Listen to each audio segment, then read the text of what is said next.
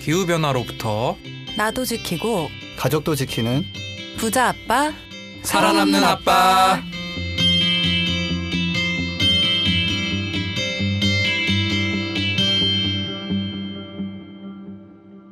안녕하세요. 팟캐스트 부자 아빠 살아남는 아빠입니다.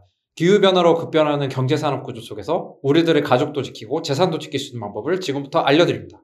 네, 안녕하세요. 갑자기 날씨가 추워져서 패딩을 살지 말지 고민 중인 김나연입니다. 네 안녕하세요 열흘간 약을 먹고 감기 나은 줄 알았는데 며칠 만에 다시 걸려서 또 약 감기약을 먹고 있던 김주석입니다 네. 가을 남자 추남. 가을이 짧아져서 너무 슬픈 차윤탁입니다. 네. 이 가을이 짧아졌다는 얘기를 실제로 많이들 하시잖아요. 이제 트렌치 코트를 네. 입을 그 시간이 없어요. 좀 슬픈 것 같아요. 가을은 그 우수에 빠지는 계절이고 한데 우수에 그래서- 빠지고 싶으신가 봐요. 지석쌤은 건조해서 그런지 감기에 걸리시고 책도 읽고 팟캐스트 듣기도 좋은 계절인데 금방 아, 추워지니까. 그죠? 청고마비의 계절. 이게 더웠다가 갑자기 추워졌다가 막 이러니까 예, 어. 저는 감기를 거의 아 이러면 안 되는데 벌써부터 음. 김난쌤 패딩을 왜 살지 말지 고민이세요? 그 추우면 안 되잖아요. 그 패딩이 없는데 지금 날씨가 너무 추워져가지고 패딩이 없어요. 맞아요. 그러면은 겨울철에 어떻게 하고 다니셨어요? 어 글쎄요 뭐 입고 다녔지? 기억이 안 나요. 어, 우리 좀 도와드려야 되는 거 아닌가요? 저 지금 막 팟캐스트 후원 쏟아질 것 같은데요. 모금합니다 모금. 네, 왜. 고민 중이신지. 네. 아뭐 패딩에 오- 오리털 이런 것 때문에 그런 거 아니에요? 아 그런 건 이제 비건 패딩도 많이 나와서 괜찮은데 네. 좀 날씨가 뭔가 따뜻한 겨울이다 이랬다가 또 한판은 엄청 몰아치고 막 이래서 이걸 사는 게 맞나 안 사는 게 맞나 싶더라고요. 비건 패딩은 뭐예요? 그뭐 낙엽 같은 거 넣는 건가요? 아이 낙엽은 아니고 아, 동물의 진짜 털이나 몰라가지고. 이런 거를 사용하지 않는 패딩을 비건 패딩이라고 부르더라고요. 오. 예. 다시 그거- 좀 부르면 이제 산업적 정의하자면 이제 석유 패딩이겠죠 아마 아 그건 맞아요. 합성 섬유로 만든 거니까. 아, 제가 않아. 옷을 잘 안 사요. 네. 그래서 더 고민이 되더라고요. 음, 알겠습니다. 그, 저 옷을 잘 사지 않으시는 김난 선생님, 저희 또 댓글 소개 한번 부탁드립니다. 네. 저희 지난 대한항공 ESG 보고서에 댓글이 달렸는데요. 생애님께서 팟빵에 댓글 남겨주셨습니다. 전기 비행기가 멀리 못 간다는데 비행기를 태양광 판넬로 만들면 안 되나요? 혹시 연구하는 곳도 있겠죠? 라는 내용인데요. 네, 야, 제가 참 정말 태양광 전도사잖아요, 제가. 근데 태양광 전기차 그러면 제가 바로 킬 해버리죠. 그런 거 안 된다고. 그 다음에 어, 근데 자동차도 안 되는데 비행기는 더더욱이 좀 어렵고요. 근데 하나 누가 만들어가지고 뭐 대서양을 횡단했나 그런 건 하나 있었어요. 정말 태양광을 무지막지하게 붙이고 물론 속에 배터리가 들어가고 어, 높은 고도에서 이제 뭐 멀리 날아간 게 하나 있었는데 그거는 그냥 아 이런 것도 가능은 합니다라고 보여주려고 만든 특수한 비행기였고 이제 사실은 태양광을 하루 종일 이제 붙여놓으면은 전기를 많이 만드는데 무거운 기계 장치를 움직이면서 특히 뭐 어, 날아가면서 이렇게 그거를 공기 저항을 막 다 극복하고 그럴 에너지를 이렇게 실시간으로 만드는 거는 어렵고요. 결국에 이제 비행기는 배터리의 에너지 밀도가 어, 좋아지면 그러니까 지금 전기차 쓰는 것보다 한 두 배 정도 좋아지면 그때는 이제 뭐 테슬라 같은 경우도 뭐 아 그러면 진짜 만들 수 있다라고 얘기를 하는데 음. 어 이제 그게 쉽지가 않아요. 그러니까 조금씩 조금씩 좋아지고 있긴 한데 어 이렇게 한꺼번에 무슨 배터리 에너지 밀도가 그러니까 같은 중량이나 같은 부피의 배터리가 두 배만의 에너지를 이렇게 이렇게 가지고 있는 건 어렵거든요. 그래서 뭐 지금 보면은 이제 뭐 1인승 뭐 2인승 이런 거 아니면은 뭐 파일럿 연습용 비행기 같은 경우는 지금 주문이 들어가고 막 이랬는데 아직 막 다니고 있지는 않고요. 뭐 근데 더 나가서 제주도나 무슨 뭐, 뭐 일본 뭐 유럽 같은 데 가기 위한 그런 비행기는 결국에는 지금 할 수 있는 건 뭐가 있냐면 그 제트 엔진을 그대로 쓰는데 바이오 연료든 아니면은 전기로 막 어거지로 만든 전기를 가지고 막 이렇게 이렇게 하면은 그런 액체 연료 만들 수 있거든요. 이퓨얼이라고. 예. 근데 전기를 정말 무지막지하게 써요. 그래서 그거를 태워도 날아갈 수 있는 그런 항공기 정도를 만드는 게 2025년, 30년 정도의 이제 목표라서 그냥 그 정도가 가능한 거고 사실은 그것도 워낙 많은 에너지를 쓰기 때문에 아, 계속 나온 얘기가 비행기를 좀 뭐 꼭 필요해서 뭐, 뭐 내가 스위스에 가서 심장 수술을 받지 않으면 죽는다 뭐 내지는 뭐 정말 일, 일생에 한 번 꼭 가야 된다 뭐 이런 뭐 그런 거라면 모를까. 사실 지금 우리는 너무 쉽게 편하게 막 가고 싶으면 막 가잖아요. 그러니까 그래서 그러니까 왜 자꾸 비행기에 대해서 자제하라는 얘기가 나오냐면 예, 솔루션이 지금 없어요. 예, 없고 그나마 이제 배터리가 정말 이제 정말 뭐 어느 누군가가 이렇게 하니까 뭐 세 배 좋아졌어요. 뭐 두 배 좋아졌어요. 이렇게 되면은 그때는 이제 전기 비행기가 나올 수는 있는데 아 그거는 조금 꿈 같은 얘기다. 그 저는 얘기하는 것 중에 하나가 그거 나오걸랑 가세요 그러면 그거 나오기 전에는 좀좀 가까운 거리에서 모험을 하셔라라고 이제 권합니다. 아무튼 그래서 태양광 비행기라는 거는 예, 좀 태양광 정체도 안 되는데요, 뭐 지금 예, 그러니까 이상입니다. 예. 또 이런 질문을 남겨주시니까 너무 좋은 것 같습니다. 그 앞으로도 좀 댓글 많이 달아주셨으면 좋겠고요. 또 이제 오늘은 그 우유 미역 미역크라고 요즘 애들은 밀크라고 안 하고 미역 이러더라고요. 와 진짜 무슨 말인가 예, 했다. 예. 하루도 우유가 안 들어간 음식을 안 먹는 날이 드물 정도로 우유를 진짜 많이 먹는데 아, 우유 업계에서는 탄소 배출을 어떻게 준비하고 있는지 ESG 리포트 한번 뜯어볼 거고요. 또 그 앞서서 또 전기차 소식 한번 들어볼 수 있도록 하겠습니다. 그러면 전하는 말씀 듣고 본격적으로 찾아오도록 하겠습니다. 자원봉사를 만나고 자원봉사가 재밌어졌다. 그린피스 자원봉사 함께하고 좋은 변화가 시작됐다. 플라스틱 제로 해양보호부터 기후위기 대응까지. 그린피스 자원봉사자는 환경보호 메시지를 널리 알리기 위한 다양한 캠페인을 함께 만들어갑니다. 지구를 위한 긍정적인 일을 시작하고 싶으시다면 지금 바로 검색창에 그린피스 자원봉사를 검색해 자원봉사자로 등록하세요. 네, 전기차 소식을 오늘 한번 다뤄보려고 하는데요. 또 전기차 소식을 또 다루기 앞서서 요즘 요소수라는 얘기 엄청 많이 들리는데요. 거의 뭐 기사랑 뉴스에 뭐 매점 매석부터 시작해서 엄청 나오더라고요. 네, 요소수 저희가 얘기 안 하고 넘어갈 수가 없을 것 같은데 요소수가 도대체 뭡니까? 이게 이제 그 디젤 차가 우리가 그 매연 나온다고 하지만 매연은 이제 DPF라는 필터로 걸릴 수가 있고 근데 이제 넉스라고 해가지고 1급 발암 물질이 좀 많이 나와요. 디젤 차는 이게 뭐 린번이라는 방식으로 이제 연소를 시키는데 그러면 넉스가 나오거든요. 그래서 다른 거랑 조금 만나가지고 초미세먼지가 되기도 합니다. 그래서 그래서 이제 나라된 입장에서 유럽에서 특히 이제 아 이거 씨, 좀 줄여라 그러니까 아 어렵다고 그러다가 아 요, 요렇게 해가지고 SCR이라는 장치를 달고요 여기에 별도로 요소수를 조금씩 뿌려주면 지소산화물이 지소로 바뀌어서 나가니까 그 요소수가 없으면 시동이 안 걸리게 그렇게 해서 팔면 우리가 허가해줄게 그래서 유로 6부터인가 약간 체급이 있는 차들 SUV나 뭐 이런 것들은 SCR을 달고 예, 요소수 탱크를 달고 이게 다녔어요. 요소수가 되게 비싼 게 아니다 보니까 오케이 뭐 가끔 뭐 기름 넣을 때 같이 넣으면 되지 뭐 해가지고 이제 사실 한때는 해도 요소수 막 홍보했었어요. 막 우리 거 사라고 막 롯데 정밀화학 뭐 이거 하고 어디 다른 데서 막 아 우리 거 사라고 막 광고도 하고 제발 좀 사가라 우리 것 좀. 예, 그랬는데 음, 지금은 갑자기 막 예. 귀해진 거죠. 그러니까 그렇죠, 요소수가 있어야지 어, 디젤차 시동이 걸리니까 또 디젤차를 또 이제 승용차로 이용하시는 분들이 있겠지만 이걸로 또 이제 화물업을 하신다거나 먹고 사시는 분들 계시고 아, 그분들은 진짜 그거 없어서 못 다니면 진짜 너무 막막하실 거예요. 그래서 제가 이거 좀 음. 안타깝고요, 이거는. 그래서 음. 근데 아무튼 지금 사태는 근데 그, 그 요소수가 우리나라에서도 생산이 되다가 2011년도에 삼성 정밀화학에서 아, 도저히 이제는 그, 그만 만들어야겠다. 이건 뭐 중국에서 싸게 나오는데 우리가 타상이 너무 안 맞는다 해가지고 그냥 문 닫아버리고 우리나라에서도 뭐 중국에서 가져오면 되는데 뭐 하고서 이제 썼던 건데 이제 거기서 이런저런 사정으로 이제 통제를 수출 통제를 갑- 갑자기 해버리니까 이제 되게 곤란해진 건데 근데 이게 뭐 어떤 기자분들은 막 이게 탄소 중립 때문에 이렇게 됐다 막 이러는데 그 거래선이 너무 단순화돼 있다가 그게 거기서 막혀버리는 때문에 이런 거지 음. 뭐막 탄소 중립 규제 때문에 꼭 그런 거 이런 건 아니고요.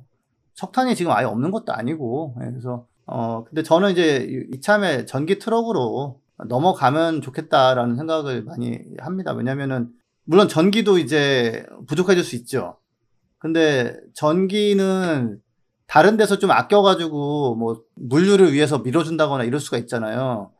근데 음. 요소수는 지금 없으니까 이거 구할 수가 없는 거예요, 지금. 그래서 복잡한데 그 해외 자동차 브랜드들이 유독 한국에 와서 디젤 차를 그 좀 싸게 파는 경향이 있는 것 같아요. 보면. 디젤 차를 이렇게 타는 나라가 유럽하고 한국 빼고 없어요. 아, 그래요? 네, 미국이 한 1%에서 3% 정도밖에 안 되고요. 일본도 한 3%밖에 안 돼요. 예, 우리나라만 한 뭐 3, 40% 갔었죠. 지금은 한 2, 30% 하려나? 예. 현대도 열심히 팔지. SUV 붐 부르면서 산타페 휘발유 누가 타요?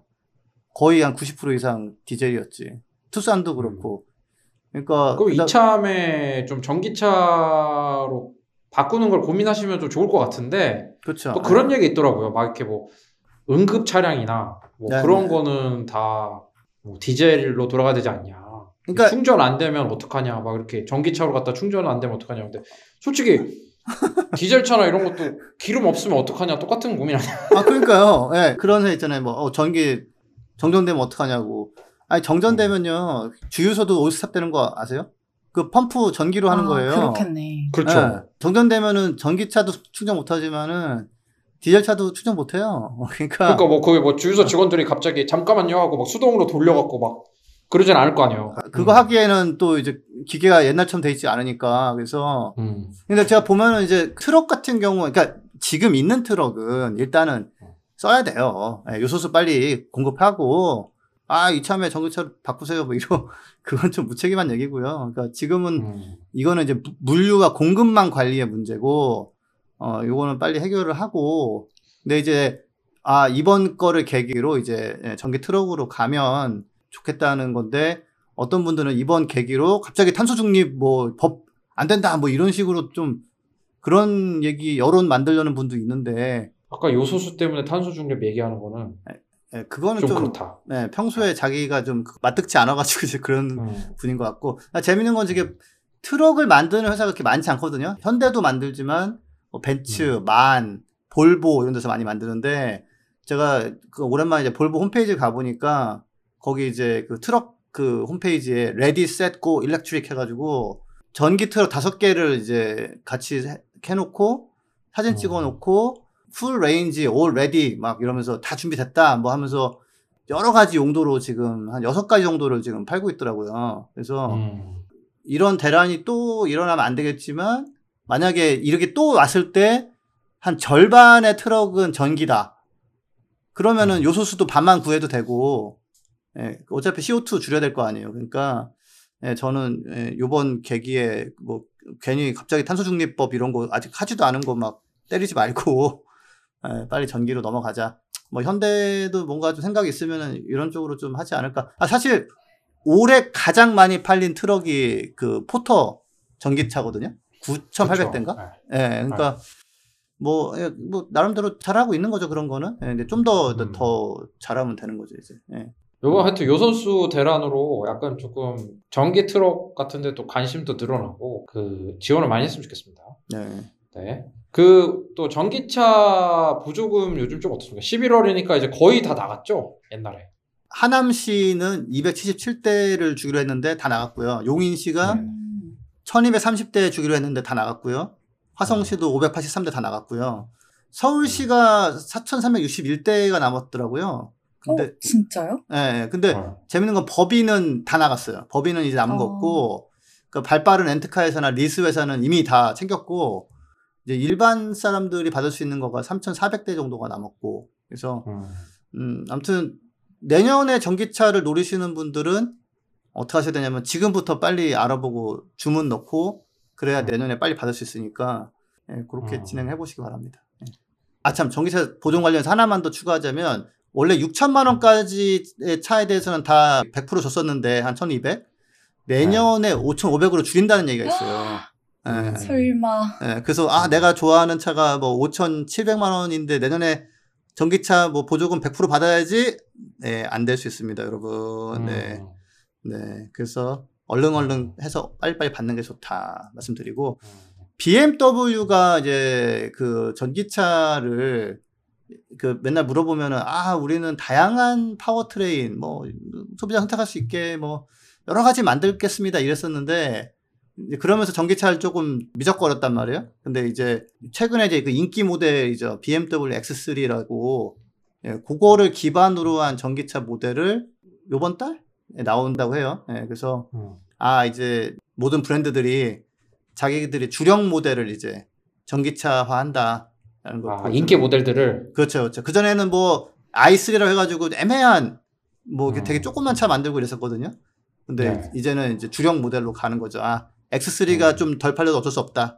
전기로 가자. 이렇게 이렇게 되는 걸 보여주는 거고요. 폭스바겐 CEO가 그래도 전기차 전환을 좀 잘하려고 되게 열심히 하고 있는데 최근에 네. 이제 전기차로 빨리 전환해서 전기차 판매량을 늘리지 못하면 우리가 직원을 한 3만 명 줄여야 될 수도 있다 뭐 이런 말 했었는데 노조원들 난리가 나가지고 바꾸려는 그 CEO와 그 변화에 대해서 좀 거부감이 있는 노조원들의 갈등이 좀 이- 있는데 근데 빠르게 하지 못하는 이유가 뭐예요? 이게 반도체 문제예요? 아니면 뭐?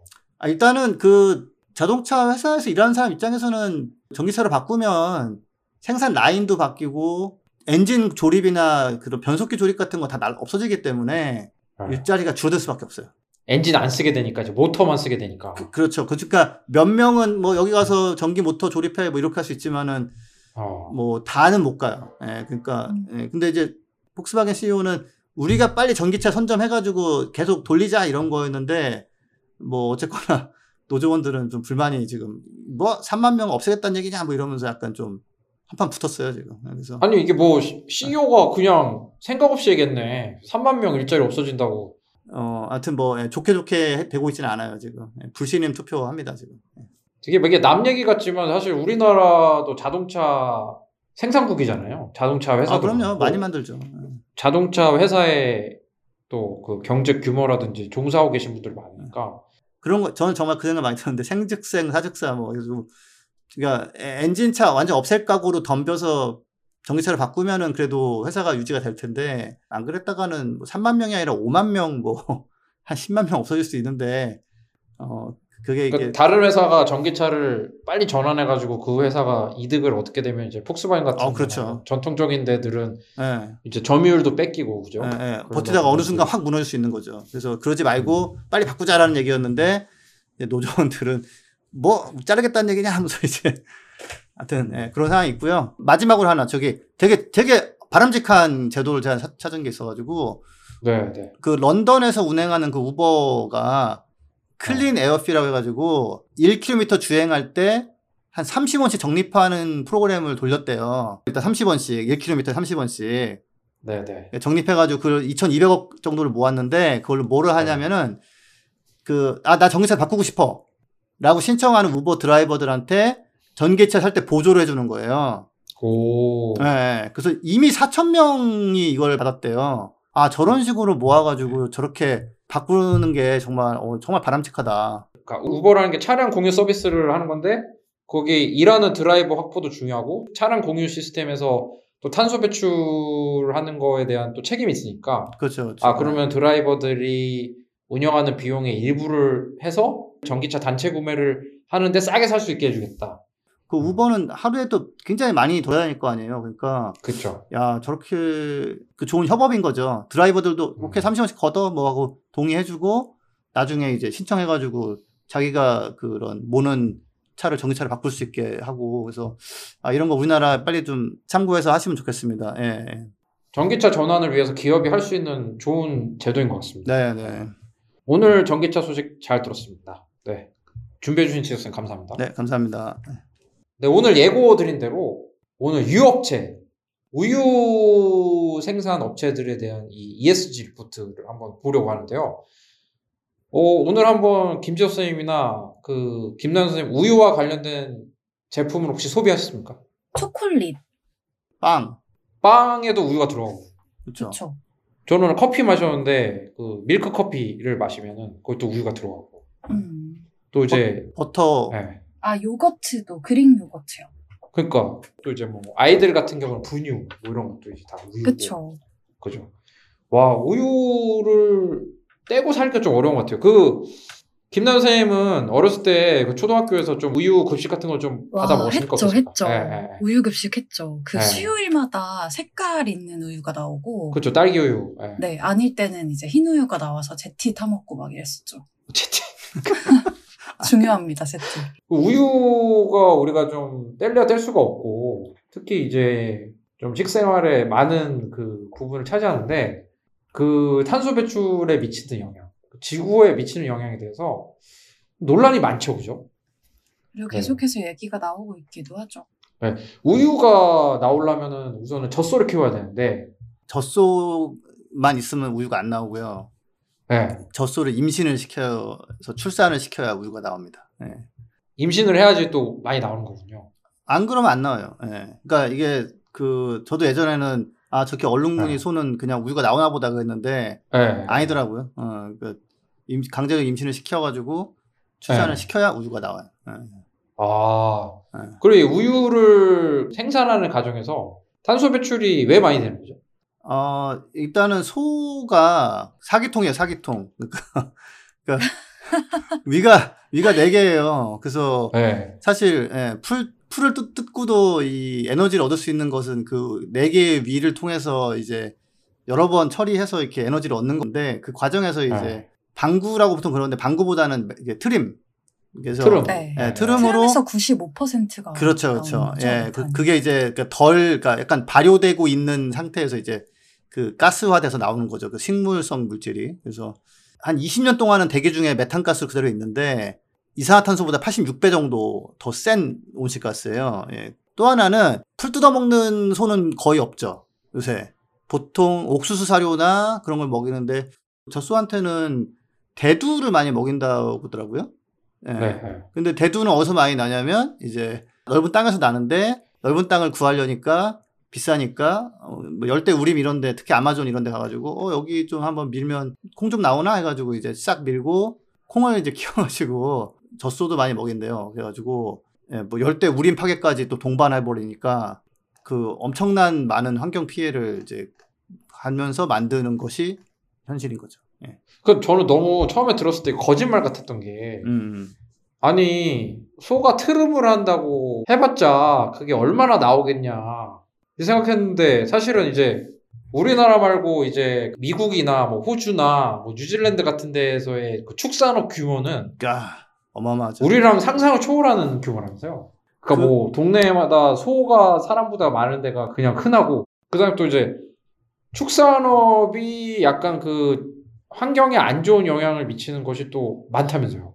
저는 어렸을 때 정말 그 저희 네. 시골 가가지고 저희 삼촌이 소 데리고 네. 가서 막 그 풀 먹이고 꼴이라고 그러죠. 그 소 먹이는 풀.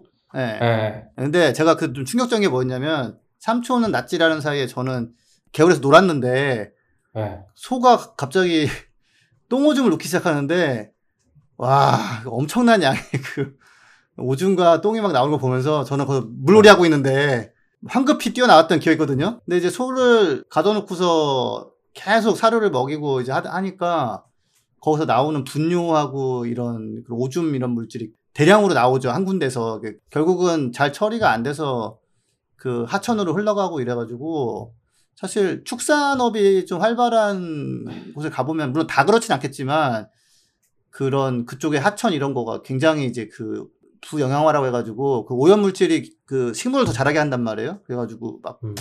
결국에는 그냥 예전 풍경은 다 어디 가고 물은 좀 도저히 뭐 물놀이는 못하는 물이고 이런데 그걸 때 따져 보면 축산업이 영향이 좀 큰 경우가 많아요. 그래서 자, 음. 물도 오염시키고 그 다음에 이제 지구 온난화도 가져오고 그리고 사실 가까이 사는 분들은 이제 그 냄새 때문에 되게 힘들어하죠. 제가 시골집 구하기 이런 거 이제, 이제 책 같은 거 좀 찾아보면은 관심 있어가지고 그 항상 그 축사 위치랑 가까우면은 여기는 포기해라. 여기서는 못 산다 그러는데 제가 가진 발전소 중 하나가 그 양돈사 근처에 있는데 와 정말 그 냄새 심할 때는 와 도저히 거기서 못 있겠고 막 그래요. 그래서 다양하게 피해를 미치는 게 요 낙농업입니다. 예, 축산 낙농 이쪽이. 음. 그럼 김나연 선생님이 조사해온 바에 따르면 그 이 우유를 생산하는데 얼마나 탄소 배출이 많이 되는 건가요?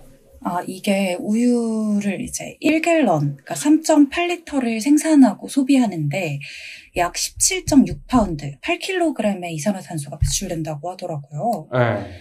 이게 그 유엔 식량농업기구 조사 결과에 따르면 2018년에 우리나라 우유 생산량은 263만 톤, 꽤 많죠. 음. 그리고 2017년 연간 1인당 우유 소비량은 18.21kg. 그러니까 아까 윤탁쌤이 얘기한 것처럼 어떻게 보면 저희가 알게 모르게 계속 우유를 섭취를 하고 있던 거죠. 음. 근데 우유가 또 되게 또 이제 중요하잖아요. 이게 약간 뭐 아주 애기들은 이제 모유를 못 먹으면 이제 분유도 먹어야 되고. 근데 여기서 예, 어차피 말 나왔으니까 그러니까 네. 저도 좀 알아봤어요. 이게 사실 이게 먹는 거 얘기하는 게 참 그 예민하잖아요. 나는 우유 짱 그쵸. 좋아하는데 갑자기 막 우유 진짜 나빠 이러면은 사실 좀 기분 안 네. 좋을 수 있잖아요. 그래서 네네. 네. 예, 그 저도 애들 분유 먹였고 사실 분유 애들이 먹어봤자 얼마나 먹습니까? 예, 얼마 많이 먹어요. 부담됩니다. 그게 그게 액수로서 월급 네, 네. 대비 좀 부담 가는 거지. 양은 얼마 안 된다. 이게 조그만 애기잖아요. 아, 예, 그러니까 네. 근데 하나 재밌는 거는 예를 들어 제가 남양유업 찾아보니까 창업한 데가 1964년도더라고요. 아, 우리 조상들은 우유를 거의 안 먹었다. 아, 예. 음. 그래서 그리고 그래서 우유를 맞아, 안 먹, 예, 안 먹고도 세종대왕도 나왔고 네. 저기 이순신 장군도 나왔다. 그래서 우유 맛이라는 광고 엄청나게 나왔어요. 네. 예, 근데 이제 그래서 근데 그때는 우유는 정말 먹어야 되고 그래야 키가 크고 뭐 등등등 했는데 나중에 또 야 우유만큼 나쁜 게 없어 막 이러다가 최근에 정리가 된 게 이제 찾아보니까 다른 걸 잘 못 먹어서 양분이 부족한 상태면은 먹으면 좋다 도움이 된다. 음. 근데 우유에서만 얻을 수 있는 그런 영양소 같은 건 없다. 우유를 꼭 먹어야지라고 생각해도 안 되고, 아, 난 우유를 안 먹을 거니까 뭐, 다른 대체, 다른 걸 먹어야지. 이것도 꼭 필요하지 않다. 그러니까, 무조건 먹어야 되는 그런 식품은 아니다. 라고 결론이 났어요. 예. 그러니까 우유가 이제 영양이 부족하신 그런 분들한테는 아, 그 당연히 도움이 도움이 돼요. 되지만 도움이 돼요. 예. 영양을 이제 뭐 우유에서만 딱 얻을 수 있는 영양분이 있는 거랑 없으니까 없어요, 없어요. 잘 먹는 사람들한테는 뭐 안 먹어도 그만이다 뭐 이런 게 낫다는 거죠. 그죠? 예. 그 약간 찝찝한 것 말씀드리면은, 키가 크는 거 맞대요. 근데 음. 뼈가 늘어나는 거잖아요. 그러면 골절 같은 거 좀 더 잘 올 수 있고, 근데 우리나라가 이제 이 우유에 대해서 얘기를 하지 않을 수가 없는 게 네. 딱 지난달이에요. 지금 한 달도 안 됐는데 그 2050 탄소 중립 시나리오를 최종 확정을 했잖아요. 네. 이제 그러면서 그 시나리오에 이제 농축산 분야가 포함이 됐고 음. 이 자체가 이제 음식에서 발생하는 탄소도 우리가 무시할 수 없다라는 어. 거를 시사하는 점인데 그 노르웨이 비영리 단체 중에 이시라는 곳이 있더라고요. 근데 여기서 네. 이제 지난해 더 나은 미래를 위한 식습관이라는 이름의 보고서를 발표를 했어요. 음. 근데 G20이라고 하죠. 주요 20개국이 이제 채소나 곡물, 견과류 의 섭취량보다 유제품이나 소고기의 섭취량이 좀 더 많았다는 거죠. 그리고 우리나라의 평균 식습관을 이제 전 세계로 확대를 한다면 이제 지구가 2.3개가 필요하대요. 전 세계가 대한민국 사람들처럼 식습관을 가지게 됐을 때 지구가 2.3개가 필요하다. 그럼 미국이나 막 호주 같은 데 같이 막 고기 엄청 먹고 우유 많이 먹으면 거의 막 아홉 개 지고 막 이런 식으로 필요하겠네. 당연히 높죠. 미국은 5.55개, 이거 봐, 이거 봐. 아. 호주는 6.83개, 어, 호주가 어. 높구나. 아르헨티나가 7.42개. 이렇게가 탑3입니다. 아, 아르헨티나 아. 고기 많이 먹어요, 거기. 그러면은 제가 정말 우리나라가 사람들이 우유를 많이 먹나 우유가 이렇게 많이 필요한가 좀 조사를 해봤거든요. 그런데 EU 유럽연합에서 이미 우유가 옛날에 너무 많이 생산이 되니까 너무 많이 생산되면은 우유값이 헐값으로 떨어지잖아요. 그 우유값이 헐값으로 떨어지면은 우유를 생산하는 농민들이 너무 힘들어지니까 우유 가격 쿼터제를 했어요.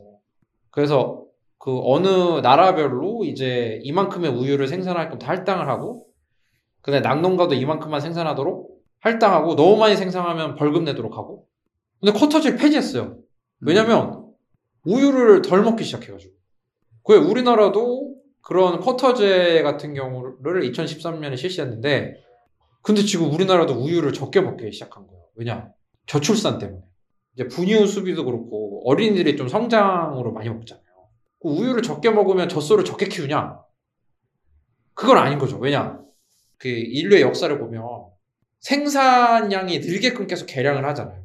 그래서 생산성은 계속 높아지는데 그 그 다음에 이제 또 연동제로 어느 정도 최저 가격을 그, 그 농부분들한테 보장을 해주니까 어쨌든 줄일 이유가 없는 거예요. 그래가지고 음. 우유를 사람들이 덜 먹기 시작하는데 소들은 계속 늘어나거나 줄지 않는. 비슷하겠구나. 예. 이게 사실 이제 저도 이거 준비하다 보니까 좀 묘한 결론이 나온 게 석탄 발전소 없애야 된다 뭐 이런 식으로 얘기하면서 나온 얘기가 석탄 발전소를 지원하는 각종 보조금이나 제도를 없애야 된다 이런 얘기를 한단 말이에요. 그러니까 우리는 예전에는 이제 우유를 많이 생산해서 공급하는 게 뭐 우리나라 사람들 키도 키우고 막 아이들 건강하게 하고 막 이런 거라고 생각했고 그때는 그게 굉장히 필요한 시기였을 거예요. 어렸을 때 막 진짜 영양분 부족하고 그러니까 80년대 막 이럴 때. 근데 지금은 사실 이제 비만 뭐 영양분 너무 많아가지고 지금 문제고 그때는 신경 전혀 안 썼던 그런 온실가스 문제 때문에 지금 뭐 지구가 산해 만해 뭐 이거 가지고 지금 우리가 녹음하고 있는 시간에도 글래스고에서 지금 회의 중이란 말이에요. 그래서 음.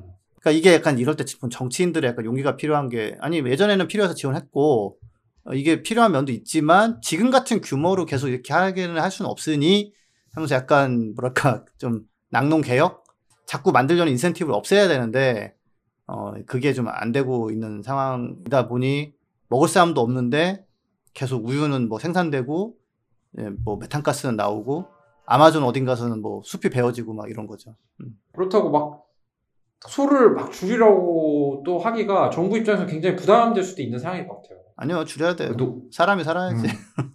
그리고 옛날의 소는 사실 제가 저도 아 정말 어렸을 때 저는 정말 하- 외할아버지 댁에 소가 외양간에 있고 막꼴 먹이고 제가 다 좀 봤거든요. 저기 어렸을 때. 근데 네. 카- 식구죠 식구. 식구이자 농기계이자 음. 뭐 이런 식으로 이제 정말 한 20년 같이 동고동락하고 재산이고 또 재산. 어 재산이고 음. 예. 그, 그래서 그렇게 뭐 했는데 사실 지금 소는 그런 역할은 아니죠. 그냥 갇혀서 그냥 똥 싸고 어떤 소는 커서 그냥 고기가 되려고 크고 저 소는 그냥 계속 임신시킨 다음에 송아지는 떼어내고 어, 우유 짜서 그냥 보내고 이런 식으로 되니까 옛날하고 좀 의미가 달라요. 예, 옛날처럼 음. 식구 같은 그런 반려동물 이런 면도 있고 예, 그거는 아니죠 이제는. 그린피스에서도 이와 관련된 좀 입장을 낸 적이 있더라고요. 그린피스 아오테라오아라는 사무소에서 그 입장 낸 줄 아는데 김나연 선생님 그린피스 아오테라오라 어딘지 아세요? 처음 들어봤어요. 아프리카 아니에요?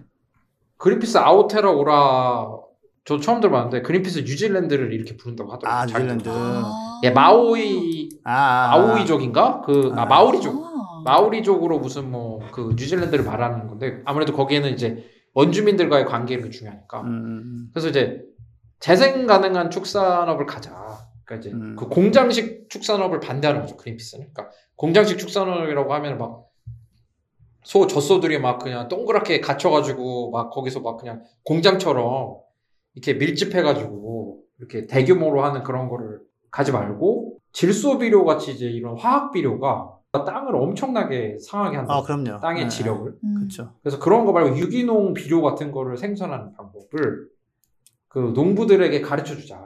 그 정책 지원을 해서 정부들이. 그래서 그런 걸로 유기적 농법을 통해서 비료를 생산하고 그 축산업에 종사하시는 분들이 너무 이제 축산업만 하게끔 하지 말고 이렇게 나무 생산이나 이- 임업 이런 다른 쪽으로 수익을 내게끔 유도를 하고 그다음에 저희는 이제 상상이 안 가는데 아까 그 지석 쌤의 그 어린 시절에 똥을 쌌던 그 소처럼 소들이 이제 엄청난 양으로 방목을 하면 개울이나 하천 같은 걸 또 엄청 오염시키나 예, 박살내죠 그냥. 울타리 심기 같은 거를 하고 그 다음에 이제 그 아까 쌤이 말씀드린 것처럼 이제 소들이 그 대두라는 콩을 먹는데 그 콩을 심기 위해서 그 아마존의 밀림 같은 걸 밀어버리잖아요. 네. 근데 그런 대두를 심으면 이 대두를 많이 심다 보면 그 지역에 대두 말고 다른 식물들이 심지 않게 됨으로써 생물 다양성이 또 줄어들잖아요. 음, 그럼요. 음. 그래서 그런 것도 좀 조심하자.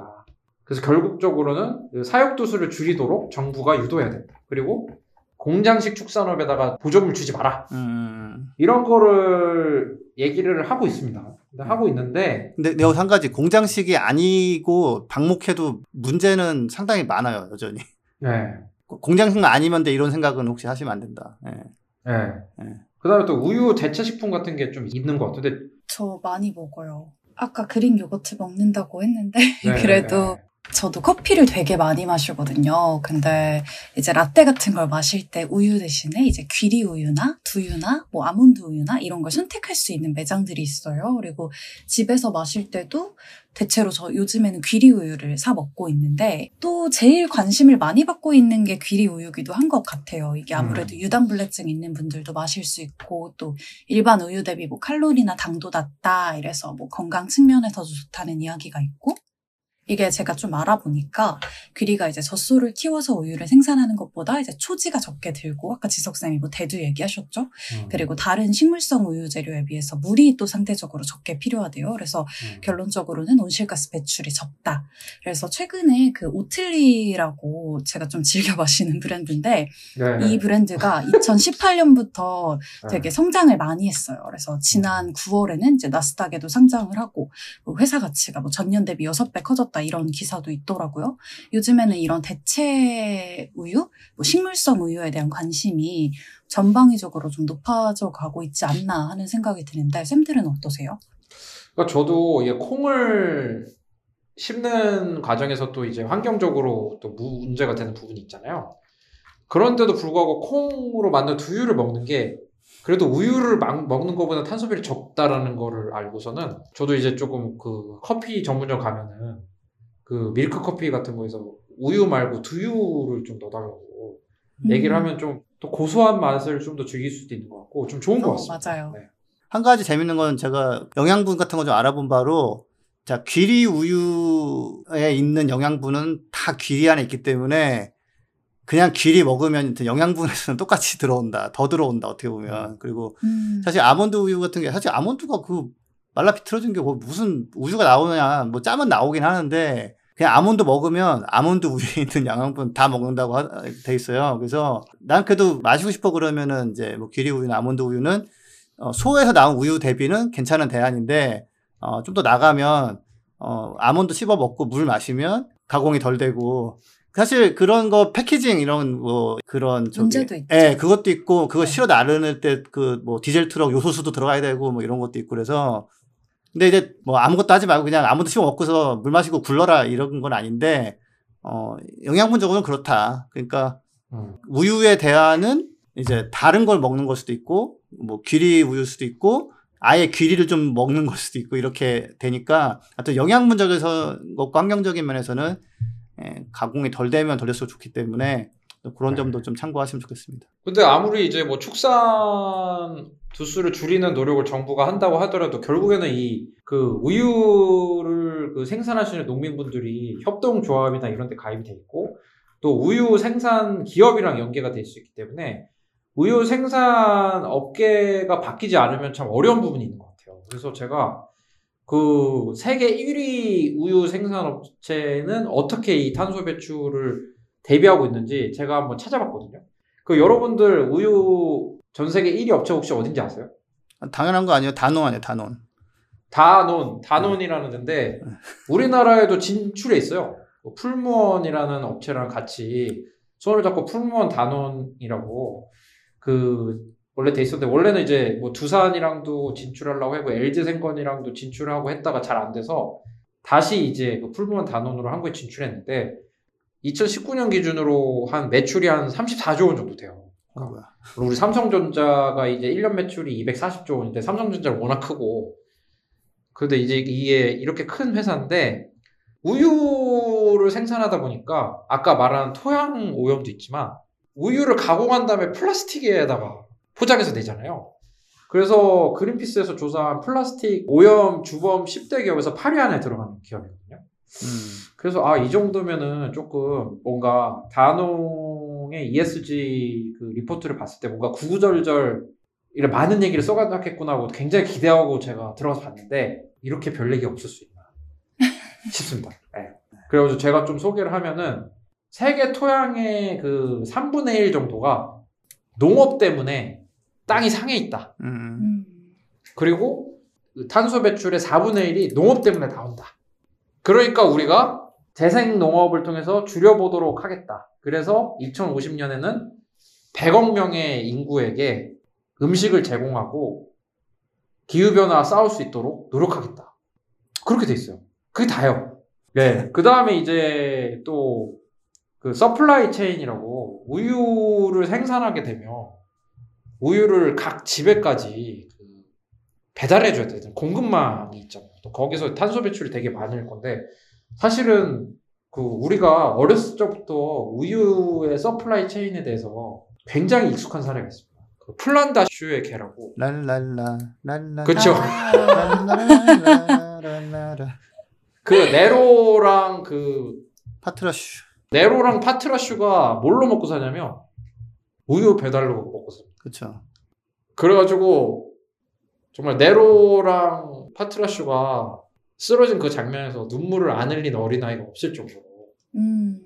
이그 우유의 공급망에 대해서 우리가 알게 됐는데 우리가 해외에서도 우유를 많이 사 먹잖아요. 그러니까 사실 그런 거는 이 우유가 생산되고 굉장히 먼 거리를 오는 거잖아요. 그쵸. 탄소 발자국도. 그러니까 그 탄소 발자국이나 이런 거에서 그런 거를 좀 많이 줄이도록 그러니까 이제 지역에서 생산되고 그 지역에서 소비할 수 있도록 근데 지역에서 생산해서 지역에서 대량으로 소비해 버리면 그 지역의 하천과 또 땅은 또 박살나요. 그러니까 우유가 이게 굉장히 파괴적이에요. 그냥 좀 요약하자면. 제가 한 가지 좀 네. 재밌는 건 뭐냐면 다 사정이 다르긴 하지만 우리나라 축산 음. 그그소 키우는 이런 데다가 위에 태양광을 올리는 경우가 종종 있어요. 네. 예, 그러니까 소 키우는 게 주업이고 위에 태양광 올린 건 이제 부업처럼 이제 하는데 음. 사실 그분들은 보통 그냥 나는 꼭 소를 키워야 돼라기보다는 이걸로 내가 먹고 산다 이런 경우가 대부분이거든요. 보면은 호주 같은 것도 그런데 농장주나 이러면은 넓은 땅이 있잖아요. 그럼 네. 거기에 태양광을 꽂거나 풍력 발전소 같은 거 설치해 가지고 임대료 받으면서 먹고 살 수 있거든요. 그런 쪽으로 해서 지금 축산업에 계신 분들 뭐 지원 받고 우유는 왜 이렇게 싸게 파냐 뭐 이렇게 가끔 부통 터지고 이러실 텐데 줄이면서 그분들이 나아갈 수 있는 길은 하나가 뭐가 있냐면 저는 태- 태양광 같은 걸로 예, 그 가서 에너지 생산자로 바꾼다거나 이렇게 되면은 가장 좀 수익을 다변화해서 이제 그 사육 투수 줄- 줄이는 줄일 거죠. 수 있도록 그렇죠, 유도를 그렇죠. 하는 바로 거죠. 그겁니다. 예, 예, 네. 예. 그러면은 이제 다농이라는 이런 세계적인 유업계에서도 그냥 그 6만 무슨 농가랑 물을 줄이겠다라면서 약간 좀 음. 구체적으로 나온 건 없는데 우리나라 유업계에서는 ESG 리포트에 좀 어떻게 되고 있는지 좀 많이 궁금한데 그래서 우리나라는 우유 업체를 지배하는 회사가 좀 어디가 있습니까? 우유 생산을 지배하는 서울우유? 남양유업? 네 메일, 그리고 메일도 있죠. 매일유업? 예. 그다음에 빙그레 이렇게가 이제 음. 그러니까 서울우유가 가장 점유율이 높고 그 다음에 이제 매일 남양이 약간 조금 이제 경쟁하고 그 밑에 빙그레가 있는 고 그 다음에 요즘은 이제 그 마트에서 이제 PB 상품으로 제작하는 그런 우유를 음. 또 소비하시는 분 되게 많다라고 하더라고요. 음. 그리고 store brand라고 하는데 그러니까 이제 유통업계에서 만드는 브랜드. 그 다음에 이제 동원 F&B 이런 데서도 우유 생산 유제품 생산 많이 하는 거였는데 좀 어떻습니까? 좀 ESG 리포트에서 좀 뭔가 단원보다 좀 신통한 내용이 있습니까? 어떻습니까? 그래서 좀 찾아봤는데 좀 네네. 저희가 언급했던 그런 기업들을 위주로 아직 네. 안타깝게도 ESG 리포트를 직접적으로 낸 기업은 없더라고요. 다만 이제 지난 회차에서 얘기를 했었던 그 한국 기업 지배 구조원이라는 곳에서 이 기업들에 대한 평가를 하기는 하는데 아무래도 본인들이 낸 보고서가 있어야 좀 저희가 뜯어보기가 좋지 않을까 하는 생각이 들었어요. 사실 뭐 남양유업 같은 데는 워낙에 좀 사회적으로 다르게도 이슈가 되고 있고 하고 그다음에 유업계에서 좀 선제적으로 대응을 해가지고 그 농민들이랑 좀 협업을 할 수 있으면서 농민들도 이제 그 재생농업 같은 거를 유도할 수 있게끔 좀 도움을 주고 그런 식으로 좀 하는 게 좋지 않을까라는 생각이 듭니다. 이게 필요하죠. 근데 용기가 좀 필요한 게 아무튼 아 이래저래 해서 이러 이런 것 때문에 이제 이걸 줄여야 되니 어떤 식으로 이쪽 일을 안 하고 다른 거 할 수 있게 도와드리겠습니다. 뭐 이런 식으로 가야 되는데 이제 보통은 이제 그냥 그쪽에서 뭐 요구하면은 아 그러냐고 도와주고 뭐 지원해주고 뭐 이런 식으로 넘어가면서 규모를 못 줄이고 이- 있는 게 참 문제입니다. 오늘 우리가 생활 속에서 굉장히 자주 접하는 우유와 그 우유의 탄소 배출 그리고 기업들의 이제 그 탄소 배출을 위한 준비 형황 같은 거를 살짝 엿봤는데 아직은 좀 부족한 부분이 굉장히 많은 것 같아요. 그러니까 제가 이제 영국 네. 사례를 찾아보니까 영국은 그 인구가 줄지도 않았어요. 저출산 그런 건 아직 문제가 아니거든요. 그쪽은. 근데 네. 그럼에도 불구하고 1974년 대비 최근까지 우유 소비량이 50%가 줄었어요. 그러니까 인구는 늘어났는데 뭐 우유가 반으로 줄었으니 뭐 낙농업계가 충격을 좀 많이 받았겠죠. 그러니까 이래저래 사실 우유는 어 문제 없으니까 드세요 뭐 이렇게 하기가 참 굉장히 껄끄러운 식품이에요. 예. 근데 아이러니한 거는 소들이 요새 너무 폭염 때문에 그 대관령에서도 막 너무 뜨거워져가지고 이제 그러면 소들이 스트레스 받아가지고 뭐 젖도 안 나오고 뭐 몸무게 빠지고 막 이러거든요. 예, 그래서 네. 소들이 참 중간에 껴서 인간한테 사육당하면서 고생도 하고 또 그걸로 인해서 또뭔 기후변화 때문에 또 고생하고 막 이러고 있는데 소를 아예 이렇게 매존시키는 게 확실한 저감책이 아닐까 뭐 이런 얘기도 나오는데 소가 무슨 죄인지. 그래서 우리가 우유를 막 권장하고 좀 더 친환경적인 우유 이렇게 하기에는 한계도 너무 명확하고 해가지고 이래저래 뭐 저 같은 경우도 예, 이번 방송을 계기로 가끔 먹던 치즈 스틱 그런 거 좀 안 먹거나 뭐 예, 한번 건너뛰고 먹거나 아니면 그냥 정말 한번 안 먹어보거나 좀 그럴 그럴까 싶고요. 전 요거 들으신 분들은 꼭 먹어야 되는 그런 식품은 아니다. 대부분의 경우. 예, 그래서 그것만 좀 기억하시면 좋을 것 같습니다. 예. 네, 오늘 우유랑 유업계에 대해서 좀 전반적으로 다뤄봤는데요. 그럼 전하는 말씀 듣고 방송 마무리할 수 있도록 하겠습니다. 환경을 위한 용기 있는 행동을 실천한 12명의 평범한 시민. 그 용기로 그린피스는 시작됐습니다. 그린피스는 정부와 기업의 후원을 받지 않습니다. 바로 여러분과 같은 개인의 후원과 참여로만 푸른 지구와 미래를 지켜왔습니다. 그린피스가 독립적인 행동을 지속하기 위해서는 당신의 후원이 꼭 필요합니다. 그린피스의 독립성을 지켜주세요. 네, 오늘 두 번 방송 어떠셨나요? 네, 오늘 우유라는 게 굉장히 우리한테 칙숙한 먹거리인데 또, 또 들어보니까 참, 아, 이거 좀, 좀 마음 편하게 먹을 게 없어. 네, 어때요? 생각이 네. 많은데 좀그 얘기는 기억에 남아요. 뭐 우리나라가 이제 옛날 같은 경우에는 좀 영양소를 섭취하기가 쉽지가 않아서 뭐 우유를 급식도 하고 이렇게 하면서 먹었었지만 지금은 그렇지는 않은 상황이잖아요. 그리고 기후 위기가 기후 위기인 만큼 전 세계적으로 유제품을 줄이려는 노력이 있으니 우리도 좀 발맞춰야 하지 않을까. 그리고 청취자분들도 이번 주에는 좀 지구를 지킬 수 있는 그런 식물성 우유에 도전해 보시면 어떨까 싶은 아, 마음입니다. 예, 이번 주에는 일 하지 마시고요. 이번 주부터라고 그냥. 이번 주부터 예, 왜냐면 네, 이거를 좋은 예, 지적입니다. 쭉 가야지 어 그냥 잠깐 해가지고 많은 건 의미가 없기 때문에. 예, 근데 그래서- 또 음. 여러 가지 이렇게 좀 식물성 우유를 드시다 보면 자기 취향이 또 생기고 계속해서 먹게 될 수 있을 것 같아요. 네. 또 지석쌤 진한 거 좋아하신다고 했잖아요. 예, 네. 그러면 귀리를 직접 먹는 것도 좋지만 귀리 우유를 한번 드셔보세요. 아, 예, 제가 한번 해볼게요. 또 저도 생각이 드는 게 참 이런 게 그 결국에는 그 대한민국 정부도 그렇고 전 세계적으로 탄소 배출을 줄이겠다고 약속을 해나가는 과정이고 거기서 농축산업에서 줄여나가야 되는 분야가 있다면 꽤 있어요, 꽤. 또, 또 나중에 농민들한테 자식 같은 소를 갑자기 줄이라고 막 그런 고통을 주지 말고 그러니까 좀 정부가 규제와 보조금 같은 거를 잘 운용을 해서 지금부터 좀 유도를 조금 조금씩 해가는 게 어떨까 아, 그게 훨씬 바람직하죠. 예, 예 그런 생각이 듭니다 어차피 줄여야 될 거면 그렇죠. 예. 갑자기 그 갑자기 농민들한테 줄이라고 농민들도 자식 같은 소인데 그 어떻게 그게 되겠습니까? 어, 그런 사태가 발생되지 않고 좀 미리미리 준비를 좀 하는 상황이 왔으면 좋겠습니다. 네, 해결책은 소를 조금 더 잘 키우는 게 아니라 소 말고 태양광을 꼽던지 이런 식으로 갈 수도 있다라는 거. 예. 음, 소를 사육도수를 좀 줄이고 네. 어차피 지금 우유가 과생산되고 있다면 이미 그러니까. 예, 예.